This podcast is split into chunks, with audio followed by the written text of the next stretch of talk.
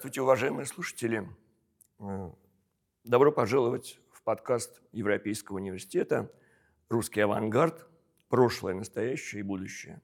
В этом подкасте речь пойдет о том, что такое русский авангард, как он зародился, об основных вехах его развития, о драматической судьбе его в 20 веке, главных фигурах и о том, почему сейчас русский авангард по-прежнему вызывает интерес пристальный во всем мире.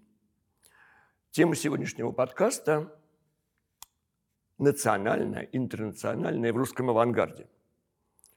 Я Глеб Ершов и представляю нашего сегодняшнего гостя.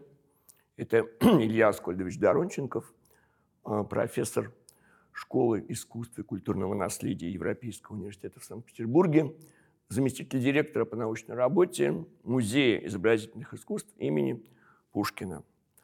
А, Илья Аскольдович, здравствуйте.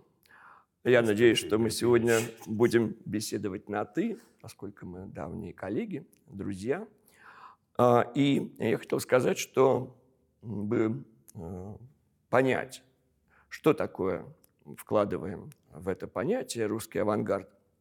Для начала несколько слов о том, как оно появилось. Э, это не самоназвание а искусства десятых-двадцатых годов, а тех э, новаторских направлений, которые возникали э, в ту легендарную эпоху.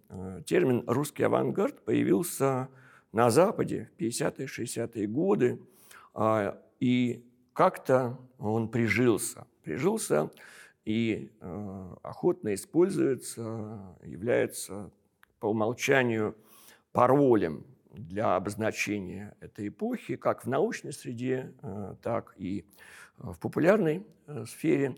Вот. Но все-таки надо понять, э, что сами художники, лидеры, новаторы вот, думали про то, что для них национальное, как они относятся к новаторским направлением Запада, э, что для них вообще национальная традиция. И в связи с этим я хочу вспомнить э, знаменитый легендарный диспут, который был в Москве в 1913 году, э, где Наталья Гончарова, а диспут назывался «Восток, национальность и Запад», произнесла свои такие сакраментальные слова, процитирую – ее высказывания.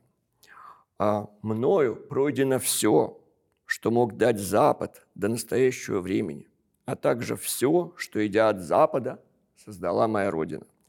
Теперь я отряхаю прах от ног своих и удаляюсь от Запада, считая его нивелирующее значение весьма мелким и незначительным. Мой путь к первоисточнику всех мой путь к первоисточнику, к востоку. А, это программа, которая, собственно, в дальнейшем была подхвачена на разные лады, в том числе и мемуаристами. Напомню, что в знаменитых мемуарах э, поэта Бенедикта Лившица э, «Полутораглазый стрелец» э, – это фигура не что иное, как всадника, который мчится во весь опор на восток, устремив к востоку свой взор, но в пол глаза кося на запад. Отсюда полутораглазый стрелец. Вот. И, собственно, сегодня я э, хотел, Илья, поговорить о том, э, что вкладывали да, э, в понятие национальное Гончарова, Ларионов, Малевич, Филонов, Татлин, вообще главные лидеры этого искусства. Да? И мой вопрос такой – вот в русском авангарде, особенно в раннюю его пору, программным видится обращение к иконе, народному искусству, а стремление к поиску отличности, да, пути русского искусства от западного. Вместе с тем, именно русский авангард был наиболее восприимчив среди других отечественных направлений к самым радикальным самым новаторским направлениям а, западного искусства. И именно лидеры русского авангарда первые восприняли новейшие открытия фавизма, кубизма, футуризма и так далее. Вот нет ли тут противоречия, как в, этот, в этом полуторагразом стрельце, да, куда он мчится, а, кося в полглаза, да, на восток или на запад. А, вот кто такие русские авангардисты? Русские европейцы, националисты, да, как получилось так, что э, вот одной ногой они стояли как бы на э, такой родной своей почве, а другой охотно, да, э, ступали по городам и весям Западной Европы и очень чутко воспринимали э, все, что там открывалось. Как ну, ты считаешь, нет ли тут противоречия или как можно поставить эти две разнонаправленные, как бы сказать, линии в искусстве? Тут э, вот какая штука. Э, проще всего повестись на мифологию авангарда, которую он формировал очень энергично, опережая своих интерпретаторов. А, и то, что ты вот сейчас изложил, ты, в общем, сознательно изложил эту авангардистскую мифологию. Благо, «Полутораглазый стрелец» – такой фундамент, один из фундаментов мифологии. Книга написана активным деятелем группы Гилея, Бенедиктом Лившицем, спустя лет 20 после событий. И понятно, если ты сам не опишешь, то за тебя напишут так, как тебе не хочется. Поэтому... Да, прости, напомню, группа Гилея, ведь это не случайно э, возникло это имя, да, это название Скифии у Геродота, да, области Северного Причерноморья, э, и э, вот это скифство, да, в русском авангарде, это ведь тоже одна из мифологем очень важных, да, поскольку, как мы знаем, семейство Бурлюков, они же проживали в Чернянке, да, имении графа Мордвинова, да, Херсонской губернии. И, собственно говоря, этот дом был одним из центров притяжения художников и поэтов. А, вот, собственно, Гилеи, да, это такая вот а, восточная а, страна, где э, художники и поэты мыслили себя такими потомками, да, вот этих скифов. Самоназначенными, естественно. Самоназначенными, естественно. давай вот что мы попытаемся сделать. Да, сейчас не будем э, длить эту мифологию. Давай мы вот что мы попытаемся заметил, сделать. Да. Да, мы э, разделим несколько мифов. Угу. Потому что, в общем, как мне кажется, самое время некоторым образом эти мифы деконструировать, извините за выражение. Вот есть миф, который авангард, описал, которым он описывал себя – и в частности, фундаментальное место в этом мифе занимает Восток. А если мы почитаем тексты авангардистов, которые ты знаешь лучше моего, то и не будем смотреть на произведения, то в ряде случаев я думаю, что ребята наговорили себе на статью о возбуждении национальной ненависти и так далее. В данном случае в отношении Запада, Франции. Да. Маяковский с Брулюком там, например, под мировую войну и во время мировой войны а, довольно много наговорили такого. А, Восток, который э, они формируют, они э, берут, в общем, не на Востоке, конечно. Если действительно читать их тексты и не смотреть на произведения, то выяснится, что кубизм происходит из Египта или Китая. Вот э, Шевченко полагает, если мне память не изменяет, что в Египте он появляется, Кульбин, что в Китае. А Персия, Скифия и вот весь этот нерасчлененный Восток, он в текстах авангарда играет колоссальную роль. Сейчас намеренно говорю о текстах. А, что это за Восток? Ну, это Восток, как э, Андрей Белый однажды хорошо сказал, на Западе Запада нет. Да? Это, в общем, тоже такая константа русской мысли, с помощью которой, благодаря которой мы в трех соснах блуждаем уже которые столетия, что вот есть некий Запад и есть некий Восток. Вот по моему убеждению, русский авангард этот Восток сознательно конструирует для того, чтобы стать авангардом некой силы, которую Запад, перед которой Запад должен либо дрожать, либо готов ему отдаться. Да, вот это некая нерасчлененная восточная истина, свет с Востока, А, но если мы спросим персов или китайцев, ребят, как согласны, чтобы э, Маяковский, Бурлюк, Хлебников представляли вас перед лицом Парижа. Я думаю, что они даже не поймут, о чем идет речь. Э, это такая совершенно сконструированная вещь. В общем, я думаю, для внутреннего употребления в очень большой степени создана. Смотри, как я это вижу. Да? Авангард отечественный э, возникает как бы из ниоткуда. Это, сначала это несколько людей, вот что поражает в нашем авангарде, как Маяковский напишет, э, дралось некогда греков 300 сразу с войском персидским всем, так и мы. Нас, футуристов, нас всего, быть может, 7. И вот эта небольшая компания очень быстро набирает скорость, очень быстро оформляет свой изобразительный язык, но она все время стоит перед необходимостью оправдываться. Вот отечественный авангард, он воспринимается как чужой с самого начала. А, ребята, вы насмотрелись Матисса, у Щукина, слишком часто ходите к Щукину, привез Щукин такого-то Матисса, у вас теперь у всех зеленые носы, оранжевые щеки и так далее. Вы, ребята, обезьяны Парижа. На самом деле, они, конечно, обезьяны Парижа, и они лучше других это понимают. Вот не парадокс, а особенность э, отечественного авангарда заключается в том, что он, ну это не я заметил, это, по-моему, еще Рудольф Дуганов в свое время сказал в одной из своих статей, что как эстетическая концепция авангард родился у нас как бы самостоятельно, и он апеллировал к Хлебникову где-то около шестого года.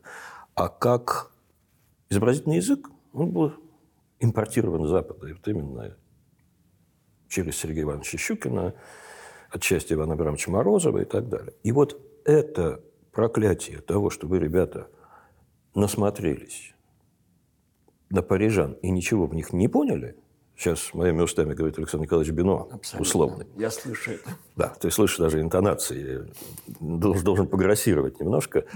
Вот это их родимое пятно. И поэтому нам нужно разделять вот что. Нам нужно разделять действительно изобразительный язык. Ты вспомнил иконы, лубок, подносы, вывески и прочее.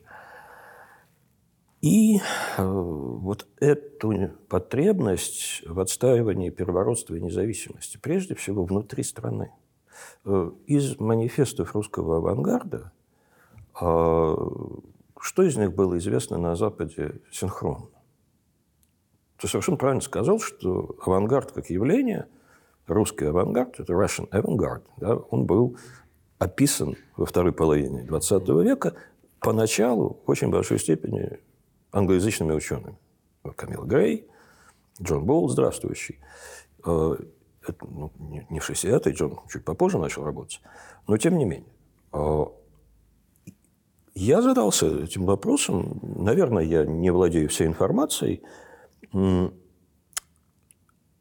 Но, как мне кажется, единственный русский манифест, переведенный на французский язык, это был манифест э, Лившица, Лурье и Кулова «Мы и Запад», упорото славянофильский, ориенталистский манифест, который Гийом Аполлинер перевел, э, я сейчас не вспомню, в каком журнале, э, но характерно, что он был напечатан на 330 какой-то страницы в разделе «La vie anecdotique». Вот я думаю, что не случайно выбор пал на вот совершенно такой, э, я не скажу ксенофобский, но совершенно антизападный манифест. И это, пожалуй, что все. То есть я о том, что ребята работали на внутренний рынок в этом отношении. Поэтому э, вот насколько э, эта история с славянофильством и ориентализмом русского авангарда адекватно описывает явление – это хороший, большой вопрос. А вот скажи, а, с точки зрения а, понимания изнутри да, а, того, куда движется это искусство, да, с кем оно борется. Вот художники русского авангарда, на тот момент еще не, рус, не э, знающие, что они русский авангард, а на ощупь двигающиеся, ведь это же надо понимать, да, что такое 900-е годы в русском искусстве, да, и увидеть, с одной стороны, мощную школу передвижников, да, мощную такую группу объединений мир искусства, да, и вот реалисты, символисты. И только-только рождается вот эта горстка да, героев, которые готовы перемахнуть через пропасть. Э, такие э, вот э, люди, которые движутся, не зная, куда они движутся. Но для чего-то им понадобился Восток, Запад, вот эти большие категории, да, и они играют, они играют, э, дразнят Александра Николаевича Бенуа, естественно, да, который в общем, снисходителен до определенного момента, да, и помнишь, как он а, хвалит Ларионова, но говорит, зачем ему это скоморошество, да, вот это вот поясничание, да, имея в виду. а, его, конечно, неопримитивизм, вот этот момент, да, с одной стороны, он, конечно, видит в нем француза, и в этом смысле он его одобряет, вот, как художника, следующего в русле французского искусства, да, новейшего. А с другой стороны, вот ему вот это поясничание, да, скоморошество э, как-то э, претит, не нравится, да. Хотя я вспоминаю знаменитую фотографию Александра Николаевича Бенуа в его кабинете, где на столе стоят павлово-посадские игрушки, вот, э, деревянная модель колокольни Лавры, э, ну и вообще, э, э конечно же, он Э, как сам говорил, э, любил насладиться вот этой душистой дикостью, да, примитива. Можно сказать, что еще и до Ларионова и Гончарова, которые отряхали прах Запада своих ног, да, и обращались к своей прекрасной родине, родине кустарей, искусства Лубочного, Иконного. А мироискусники точно так же все это видели, ценили и так далее – а, но у меня вопрос, да, а вот эта программная такая опора на Восток, дробь национальная, вот этот э, программный даже винофильство, вот это вот, которое у Хлебникова читается, а, может быть, эта крайность и помогла авангарду русскому сформулировать свое кредо и в итоге все-таки найти тот путь, который через какое-то время стал действительно оригинальным и самобытным, да, то есть мы говорим о раннем авангарде как о некой ветви да, французского искусства, да, Щукин и Морозов, да, в перерывах между занятиями в Московском училище живописи войны изотчества, да, будущие художники авангарда бегают смотреть новинки, а, обмениваются впечатлениями, видел ли ты Матисса, видел ли ты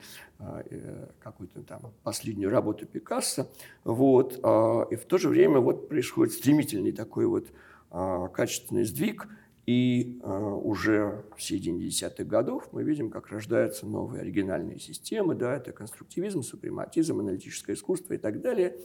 Вот. Может быть, э, э, этот такой маневр, предпринятый э, художниками и поэтами русского авангарда в самом начале, такой, может быть, даже э, такой провока провокативный, дразнящий, да, а мы, а мы вот идем под флагом Востока, под флагом национальности, да, а может быть, он им и помог в итоге а, стать тем, чем они в итоге стали, да, оригинальным явлением.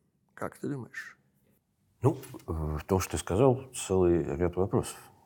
Так, двумя словами и не скажешь. Я бы вот на что обратил внимание. Мы сейчас говорим о авангарде как о некой целостности. Это неизбежно очевидно, потому что существует описанное явление – более того, это уже не просто явление, это бренд. Вот другая часть мифологии авангарда – это, это бренд. Когда открывалась преснопамятная Олимпиада в Сочи, там, среди прочих э, достижений русской культуры, фигурировал авангард. В новом терминале аэропорта Шереметьево ты влетаешь в эстетику русского авангарда. А, Кандинский, Родченко, Малевич. «Бизнес-лаунж», по-моему, называется Кандинский, другой Малевич. «Бизнес-лаунж»? Да. Прекрасно. Вот.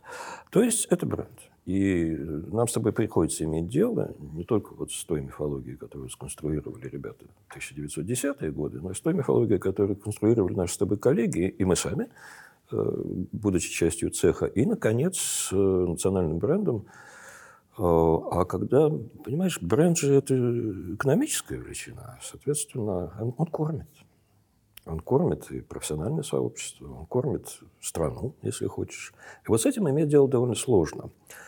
А, мне так кажется, что самое время некоторым образом расшатать э, стереотипы. Я вот, например, поймал себя на том, что я в текстах, которые сейчас пишу, я избегаю слова «русский авангард». Я не очень люблю слово «российский», потому что ну, мало что обозначает. И его черт с два переведешь на другие языки, все равно будет Russian. Но сейчас я начал писать российский авангард, например. Э, отчасти для того, чтобы дистанцироваться от стереотипа. Ну, тут можно начать с того, давайте на карту посмотрим, да? откуда они пришли. Хлебников – Астрахань. Э, Бурлюки – Украина. Маяковский – Багдадик, Грузия. Марк Захарович Шагал – Витебск. Э, Вальдемар Матвейс – Латвия. Татлин – Украина. Каменский – Пермь. Слушай, какая география? И они все провинциалы. Это все бешено пестро, крайне неоднородно, провинциально. Я бы начал искать вот то, о чем ты говоришь, истоки этого взлета именно там. Эти ребята были счастливы, свободны от культуры. У кого из них совершенное высшее образование? У Кандинского. Кажется, все. Э, учились понемногу, чему-нибудь да как-нибудь. Их выпихивали сапогом из художественных училищ. И вот это, мне кажется, уже это, вот эта колоссальная пестрота, географическая, этническая, э, культурный багаж самый разный, очень причудливый. Что они читают? Ну вот Андрей Ромахин любит э, смотреть, какие эзотерические штуки они читают, прослеживать там эзотерику в их э, сочинениях и так далее.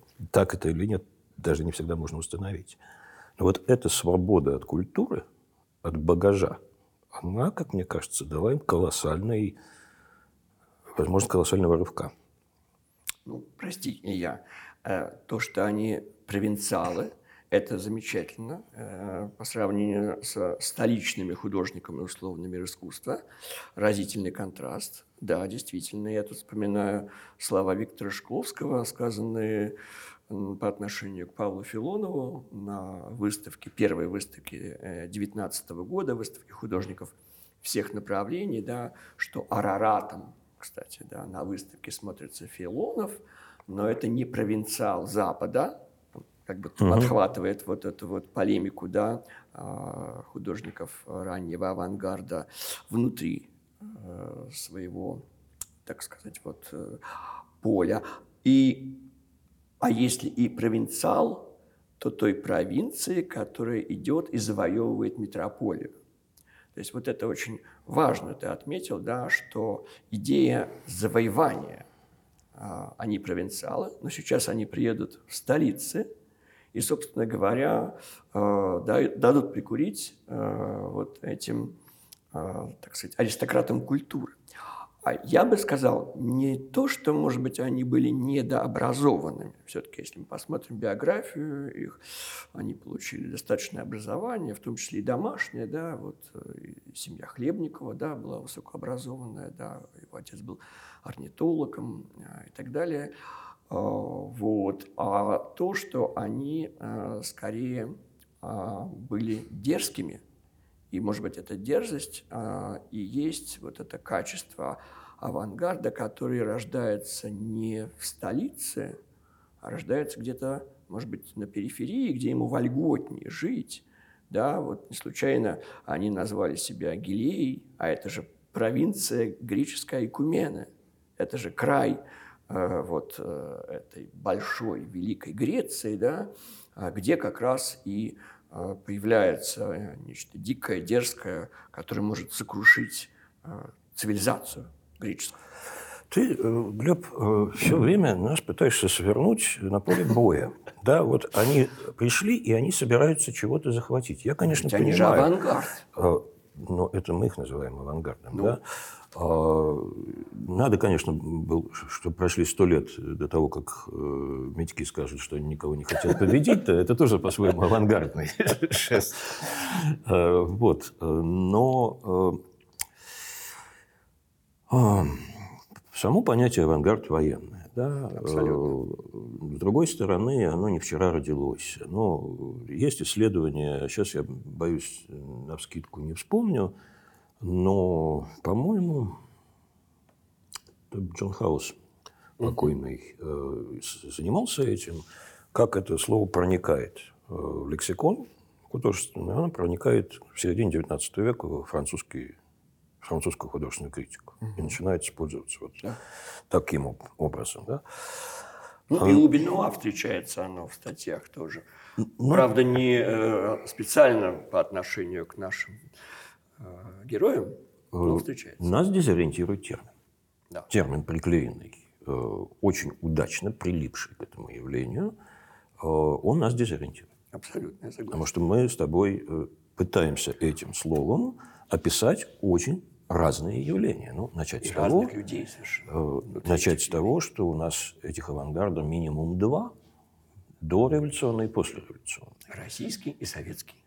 Давай так. А с другой стороны, а, это явление с разными стратегиями. Есть замечательная статья Нины Гурьяновой а, в Russian Literature, напечатанная уже довольно давно, о двух стратегиях авангарда. Условно говоря, провокация, как ты говоришь, и манипуляция. Провокация характерна для дореволюционного авангарда, манипуляция для послереволюционного. Мне кажется, эта мысль очень продуктивной. На самом деле, таким образом, мы одним словом описываем два существенно различных явлений. Дальше. Э, само название – это, конечно, очень важная вещь. Ты опять же возвращаешься к Гиле. Но Гиле – это само название для маленькой банды. Да? На самом деле, конечно... Маленькая группа поэтов. Да. На самом деле, конечно, описать даже словом «будетляне», являющийся калькой из футуристов, э, всю эту компанию, довольно сложно. Как они себя осознавали, как они себя называли. А как э, Брулюк называл это движение пока не появилось слово футуризм. Импрессионист. Голос импрессионистов в защиту живописи. Так назывался один из первых манифестов выставки, опять же, в Киеве состоявшейся. Почему импрессионистов? И вот тут довольно любопытно, потому что, по моему разумению, они ведь, ну, как тебе сказать, они же не знают, что они авангардисты. Еще не знают. Они не знают, да. Они движутся на да, ощупь. Э, есть э, я помню, что в вопросах литературы еще в советские годы, когда журнал был довольно тяжело читать в силу э, такой жвачки идеологической, ну, в меньшей степени, чем в других местах, но там был раздел «Шутка и всерьез», в котором были филологические пародии. И вот, в частности, э, там приводилось э, из записок литконсультанта, не помню сейчас, кто это был, но он приводил фрагмент самодеятельной пьесы, в которой персонаж говорит «Мы – люди Средневековья». Ну вот они не могли сказать, что они авангардисты. А какой у них был выбор с точки зрения имени? Да, вот если мы отступим к первым годам формирования э, Напомню, что начало русского авангарда – это 1907 год. В историографии общепринято считать, что выставка «Голубой розы» да, в Москве положила начало этому движению, этому явлению. А, и далее э, русский авангард, как мы сейчас принято э, обозначать именно этим термином, то, что возникло в России в эти годы, стал стремительно развиваться. 1910 год – это «Бубновый валет», в этот же год это выставка в Петербурге Союза молодежи, дальше выставка 1912 года «Ослиный хвост», а дальше мы видим начало войны и собственно, уже этап, когда формируются основные направления в русском авангарде. И очень важно сейчас вернуться к истокам и понять э, то, как себя называли художники русского авангарда в то время. Илья. Э, Голубая роза, э, в общем, наверное, справедливо расценивается как начало русского авангарда, хотя, как ты видишь, я запнулся и взял паузу. Все-таки «Голубая роза» — это символизм. Конечно. А, из которого, как из троянского коня, авангард отчасти вылез. Да, вот, если мы посмотрим, что дальше пошло за «Голубой розой», э, на выставках «Золотого руна», символистского журнала, э, появились Ларионов с Гончаровой, некоторые да. другие будущие авангардисты. И, в общем, они так, э, глядя на то, что висело по стенам, а по стенам висели Ван Гог, Сезанн, Гоген, э, Дега и отлично подобранные фависты, пять матисов в 1908 году на выставке «Золотого руна», они, естественно, радикализировались, глядя на вот это вот все, потому что не мной замечено, что на будущий год Ларионов уже выставляет не импрессионизм такой вот немножечко аморфный и дымчатый, а вполне себе неопримитивистские и очень яркие, цепкие, как палка по глазам бьющие картины. А в 2010 году это уже он и Гончарова делают вполне себе радикальные вещи. Вот. Из символизма в авангард за несколько лет. Кстати, прости, по поводу троянского коня, это ты очень удачно а, такую метафору сейчас применил. А, напомню, что в 1910 году да, выходит первый сборник «Футуристический садок судей», а, который был издан в Петербурге в немецкой типографии. Вследствие чего, собственно, э, в этом сборнике впервые были применены правила новой русской орфографии, да, которые, собственно, были утверждены уже после прихода большевиков к власти, но эта реформа назревала. Она и готовилась, она готовилась до да. большевиков. И э, как был презентирован этот сборник, да, он был рассован по карманам собравшихся в башне э, Вячеслава Ивана в собрании мистиков, да, и, собственно, вот э, внутри этого круга, да, неожиданно обозначилось то, что тут еще у нас есть поэты, да, которым нужно как-то отнестись, вот, а поэты эти еще никто не подозревал будущие авангардисты. Вот, к ним относились скорее так снисходительно, а, вот, э, скорее как к робким таким начинающим авторам. Да, и, собственно, действительно, вот этот переход от э, символизма к чему? Вот как можно обозначить то, что э, уже наросло к десятому году? Символизм, импрессионизм. Вот э, в десятом году было уже название какое-то, которое... Или по-прежнему импрессионисты? Ну, смотри. Э, мне кажется, что они примеряли разные понятия и э, Давид Бурлюк использует слово импрессионизм в том значении, в котором мы сейчас используем авангард. А вот киевская выставка. Э, звено, по-моему, если мне память не изменяет. Восьмого года, да? Да, когда появляется манифест «Голос импрессионистов в защиту живописи». Угу. И, собственно говоря, если, опять же, мне память не изменяет, именно там он, во-первых, применяет это понятие, примеряет на себя. А это, в общем, на тот момент э, слово с высшей степенью аморфным содержанием, гораздо менее аморфным, чем это было в 1890-е годы, когда словом импрессионизм бросались э, все, кому не лень, через запятую с декаденством. Но, тем не менее, э, вот Смотри, мы сейчас в музее имени Пушкина готовим выставку, которая называется «После импрессионизма». Э, в общем, это спин э, рухнувшего проекта совместного с Лондонской национальной галереей, э, где в марте открывается выставка после импрессионизма «Рождение новой живописи», которая так немножко ревизует франкоцентричную картину развития искусства после 1886 года, когда состоялась восьмая и последняя выставка импрессионистов. А Лондон хочет взять реванш? Нет, Лондон ведет себя довольно умно. Дело в том, что кроме Парижа, э, чье влияние никак ты не оспоришь, э, лондонцы выстраивают э, другие центры модернизма. Брюссель, Барселону, Берлин, Вену и должна была быть Москва. По понятным причинам Москвы не будет. Но в Пушкинском музее мы делаем выставку, которая тоже называется «После импрессионизма», э, «Русская живопись в диалоге с новым западным искусством», когда в постоянную коллекцию Пушкинского музея, благо это вещи экстра-класса, и часть из них должна была быть показана в Лондоне, э, в эту постоянную коллекцию будут интегрированы произведения русских художников. Начиная от 60-х годов Василия Перова, заканчивая Татлиным, Малевичем, Поповой, Гончаровой.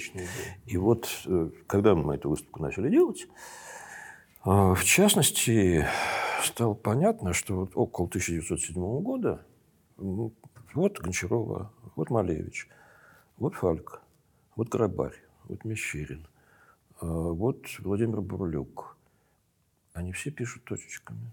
Они все пишут как Сюра и Синьяк, и это называется импрессионизмом. И вот где-то около седьмого года происходит вот это расхождение. Грабарь и Мещерин и дальше так пишут.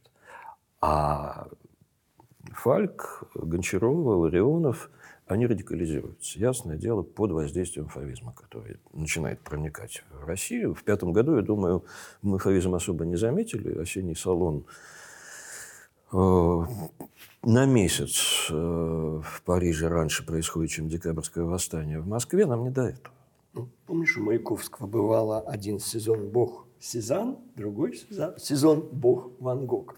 Это а же как вот, раз про вот эту смену быструю. А вот я как раз полагаю, что Маяковский тот, даром, что он свидетель и участник, э, соучастник этих событий, но он ну, для красного словца, как поэт, не жалеет э, достоверности. Опять же, мы знаем, что на нас это рухнуло все сразу. сразу. Мы не открывали постепенно. Там. И здесь мы не исключение. С немцами произошла примерно та же самая катавасия, как Юлиус Мейергреф вспоминал. Внутренность наших голов была похожа на, на узловую станцию в военное время. То есть, когда Бонар, Матис, э, Сезанн и Ван Гог обрушивались одновременно. Такие не слабые составы. Да, и это как раз, вот мне кажется, это было одним из залогов силы. Это не последовательное школьное изучение материала. Создало вот эту звероопасную ну, такую да. ситуацию. Да, вот да, да котел буквально, который взорвался. Совершенно верно. И взрывается он вне зависимости от того, как кем ты себя ощущаешь, русским, украинцем, евреем и так далее. То есть, э, э, опять же, да, я вернусь к этой идее очень большой пестроты угу. российского авангарда. Угу. И вот ты стал их защищать, говоря, что папа Хлебникова был орнитологом и образованным человеком. Здесь ведь вопрос не в преемственности и семейной культуре, а в поразительной фрагментированности этой образованности, флюсообразности. Да, вот здесь я ничего не знаю, но зато вот здесь я знаю столько, что из этого получается Хлебников. Совершенно да, космическое существо с космическим мышлением. Э, вот окончи он правильный университет, Хлебникова бы не получилось. Вот здесь, мне кажется, один из стимулов авангарда, не в зависимости от того, что они говорят, там, Россия, Гилея, смотрим на Восток, э, а вот в этой поразительной свободе от культуры. Вот где, что Бенуата бесило, на самом деле. Культурного, укорененного человека. Бенуа бесило вот это. А эта свобода от культуры позволила им стартовать совершенно феерически и делать вещи, которые культурный человек делать не будет никогда. А последствия соответствующие. Вот обрати внимание, кто повелся на искушение коммунистическое, кто нет. Осип Эмильевич Мандельштам не повелся, а Владимир Владимирович Маяковский повелся. Мне кажется, что это, знаешь, с чем связано? А, с антиинтеллектуализмом авангарда. Вот я страшную вещь скажу, да, антиинтеллектуализм авангарда. Опять же, вот это понятие энергийное действие, которое приходит из авангардного лексикона, и которое тот же Дуганов интерпретирует, это ведь о чем? Да? Это Элан Виталь, да, вот такой бергсонианский энергетический порыв, чистая энергия, но это вне моральная и вне интеллектуальная сила. И тут мне кажется, что авангард увлекся чистой энергетикой коммунизма, утопии и так далее. И, возможно, вот здесь объяснение того, как отечественные авангардисты подорвались. Но они не единственные итальянские. Подорвались чуть не меньше, чем наши, заключив пакт с Муссолини и так далее. Э, хорошо. А как ты думаешь, вот этот э, как будто бы программный антиинтеллектуализм русского авангарда, да, э, не связан ли он, опять же, мы возвращаемся к этой мифологеме Восток-Запад, да, где Западу отводится всегда роль рационального, интеллектуального начала, а Восток – это интуитивное, это нечто такое трудно вот, дифференцируемое, да, а это некое какое-то свободное валение, да, которое всегда в Востоке есть, в отличие от Запада. Это же ведь тоже... Ну, а кто придумал этот образ это Востока? Все. Он родился в Гейдельбергском университете где-нибудь, да? Между Гейдельбергом и Йеной. Шлегели? Конечно, Здравствуйте. Да, да. А вот еще у меня такой вопрос да, Российская империя, ты очень хорошо обрисовал, кто откуда. И вправду а, пестрая картина, да. Но вот можно говорить, что русский авангард. А можно убрать это понятие, да, и сказать, что а, вот каждый из представителей а, этой вот, локальной области империи, да, представляет собой некую отдельную краску этого авангарда. Что вот э, есть еврейский авангард, а есть и украинский авангард, да? а есть тифлисский авангард, правда же? Э, и вот это все так.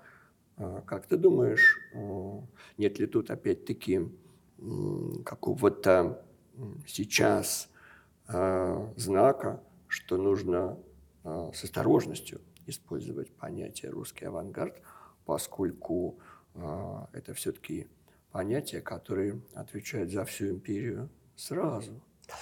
Ну, Глеб, естественно, это вопрос, который нуждается в переосмыслении, мягко скажем. Я повторюсь, я сейчас стараюсь использовать понятие российский авангард. Угу. Поскольку русский авангард э, миф и бренд, с которым удобно и комфортно, до последнего времени было комфортно даже тем, кто сейчас стремится его деконструировать. Но с очевидностью нам это придется делать, и нам придется переосмыслять не только авангард, но вообще историю русского искусства в очень большой степени, э, избирать новую оптику, не ради самой новой оптики, не для посыпания головы пеплом, а в общем пора. Э, я сейчас отвлекусь и вспомню книгу Розалинд Блэксли «Russian Canvas», которая является, на мой взгляд, наиболее сейчас интересной современной интерпретацией mm-hmm. русского искусства от середины XVIII века по 1880-е годы. Книга написана в Кембридже. Mm-hmm. Может быть, в качестве примера я скажу, что, наверное, лучше, что написано о смолянках Левицкого, это статья Блэксли, частично вошедшая в эту книгу. Mm-hmm. То есть э, это, в общем, пример новой оптики, не э, радикальной экстремистской. Да. Там есть феминистский взгляд, есть анализ женщин-художниц, как пример того, чем мы мало занимаемся в нашей стране. Э, но это пример этой книги мне важен для того, чтобы сказать, что ну, время пришло. Да, надо расставаться с комфортными стереотипами. Русский авангард – это комфортный стереотип. Угу. Вот я дорос до того, чтобы это констатировать, но очевидно, что я еще не очень понимаю, Э, какие вопросы нужно задавать для того, чтобы э, найти новый взгляд и, может быть, этот кубик Рубика перевернуть по-другому. Вот ты говорил о локальности, да, о этнических авангардах. Э, это тоже такая коварная штуковина, потому что как только мы приклеиваем национальный ярлык к какому-то явлению, мы, в общем, это явление узурпируем. А Малевич в этом смысле, по-моему, очень хороший пример, потому что это первый язык польский, второй украинский, но осуществляется он вообще-то еще и на периферии периферии. Курск, там, да, вот эти вот места. И в этом смысле, ну вот, российский авангардист. Можем ли мы назвать его русским? Ну, для удобства и привыч, по привычке – да. А в общем, такой э, подход, мне кажется, с точки зрения вот этой мультипликации региональной, э, он ведь ситуацию осложняет. Осложняет и делает ее более интересной и рельефной. Вот надо навести на оптику, очевидно, на места Тирасполя. Да. Тирасполь, да, это же фантастическое место. Да. Ларионов без него бы и не было. Да. Такое переплетение культур, тоже национальных. Этносов, культур, угу. погода. Это как э, Бабушкин розовый как, сад, Карль который, собственно, да? сделал Карль Леонова, да. Постоянный э, что, что я бы еще э, постарался сделать? Это э, забыть слово «авангард» на какое-то время тоже. Не только русский, но и авангард. Давай вот на что посмотрим. Ты сейчас, как бы, я понимаю, что ты в жанре ведущего подкаста, ты обречен транслировать э, общепринятые утверждения. Да? Я, во всяком случае, с них начинаю. Ты с них Это начинаешь. А, давай поглядим не на эстетику, а на модель. Вот э, это касается и Востока в том числе. Это касается самоощущения людей. Вот с кем авангардисты воюют. Они ведь воюют не с передвижниками, да? они воюют с мироискусниками. Они воюют с людьми э, культуры, традиции, э, образования, интеллекта. Кем были мироискусники за 10 лет до прихода авангардистов? Они были авангардисты. Ну, возьми Для кружок. 1898 года, конечно. Возьми кружок Шура Бенуа, возьми Дягилева. Э, любимая моя цитата из Дягилева 97 год. Э, русские акварелисты не взяли на свою выставку иностранные произведения. Дягилев, правда, под криптонимом СД э, в новостях и биржевой газете пишет «Ваш панический страх перед Западом, перед всем новым и талантливым, есть начало вашего разложения, ваш предсмертный вздох». Значит, так смотри, Запад, новое и талантливое, являются синонимами. То есть Дягилев в сущности осознает себя голосом поколения, и ключевые вопросы для этого поколения – новизна и Запад. Дальше что они делают? Да? Они позиционируют себя внутри России как упоротые западники. Да, там, привет Оскару Вальду, декаданс, стиль модерн. Что ужасно раздражает Владимира Васильевича Стаса. Он просто лезет на пальму да, и не слезает с нее. А, а как они позиционируют себя на, Востоке, на Западе? Они же постоянно пасутся на выставках сецессиона. Что хочет Дягилев? Да показать русскую живопись на Западе, возвеличить ее на Западе, выхолить, вычистить и показать ее на Западе. Я цитирую, это тоже 97 год из письма к Бенуа. То есть, э, что у них стратегия вот какая. Они внутри страны космополиты, демонстративные, наглые космополиты. А в Мюнхене или Берлине или Париже они воплощают загадочную русскую душу. Вывозят туда, ну, как тот же Дягилев говорит, русскую золотую осень, стремительность наших весенних потоков и так далее. Это очень умная политика Двуликова Януса. Здесь мы раздражаем своим, своей западной сущностью, а там мы показываем, что именно мы и есть воплощение Востока. С чем Дягилев завоевывает Париж в 1910 году? Шахерезада, половецкие пляски, после полуденный отдых фауна, славянская чувственная удаль. Ну, это очень хорошо заходит в парижской публике. Это ориентализм. И скажи мне, Найди 10 отличий с э, тем, что пытаются сделать гилейцы и футуристы. Это поколенческая история. Да, но я хотел еще сказать, я с тобой совершенно согласен, что вот эту стратегию покорения, в кавычках, или даже без кавычек, Запада э, взяли на вооружение и в начале Ларионов компании и так далее, но все-таки первая выставка «Большая русского искусства» 1906 года, организованная Дягилевым, да, она завершалась кем? Ларионовым. А, и Ларионов приехал в Париж, он ездил в Лондон смотреть Тернера, да, вот, кстати говоря, да, самостоятельная линия лондонской школы. Но а, что делает Ларионов, вернувшись, да, собственно говоря, он разворачивает ту же самую стратегию, да, которую обозначил уже Дягилев. Я с тобой согласен, да, а, только на другом уже поколенческом уровне, но все-таки, да, вот внутри страны они как бы немножко чужие, и Ларионов, и компания, да, хотя они хотят подавать руку, руку, идти рука об руку с малярами, как говорит Гончарова, да, подавать руку кустарям, да, они раскапывают а, гения, да, а, грузинского искусства Пиросманишвили в 13 году, да, в, в Тифлисском Духане, да, обнаружив клеенку, да, вывеску этого художника – не было бы, кстати говоря, призыва Ларионова, да, давайте ищем наших, наших а, Анри Руссо, наших гениев из народа, да, тоже, кстати, вполне французская модель, да, вот Андрей Руссо, таможенник, да, французский художник. А, я хотел сказать, что да, это так, это поколенчески, но отличие от мироискусников, а, это все происходит еще и авантажней, еще и провокативней. А, и вот это слово авангардней, которое мы сейчас отодвигаем, да, все-таки с точки зрения хотя бы тактики, нужно а, использовать, потому что а, это очень ну, активистское, очень такое, я бы сказал, ну, наглое искусство, да, которое совсем не хочет показаться такими снобами, декадентами, эстетами, да, какими выглядели в глазах э, Стасова мироискусники да, в конце 90-х, начале 900-х годов.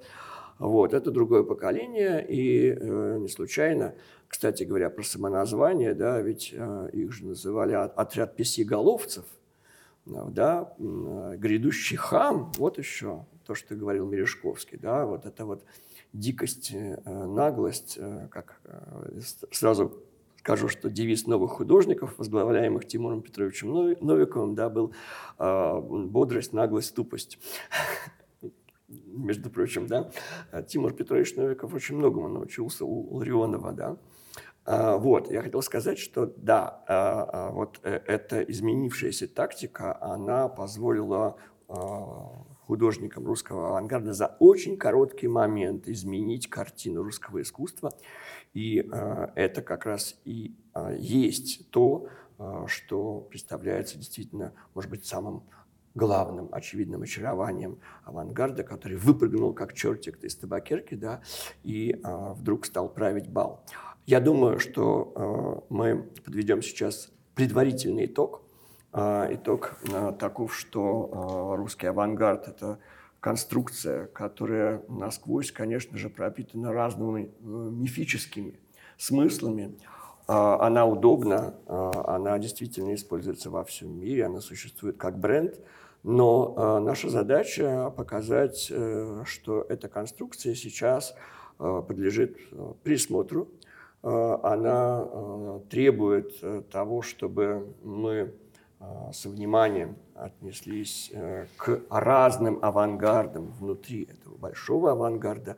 Ну и, конечно же, тот вопрос, который мы сегодня обсуждали, национальное, интернациональное, э, он будет нами продолжен в следующем подкасте, да, а, Илья Аскольдович Доронченков э, сегодня был наш специальный гость. И, э, Илья, спасибо, спасибо за Глеб. беседу. Спасибо тебе. Ссылки на все упоминания, которые прозвучали в сегодняшнем подкасте, вы можете найти в описании к сегодняшнему подкасту. И, пожалуйста, подписывайтесь на наш канал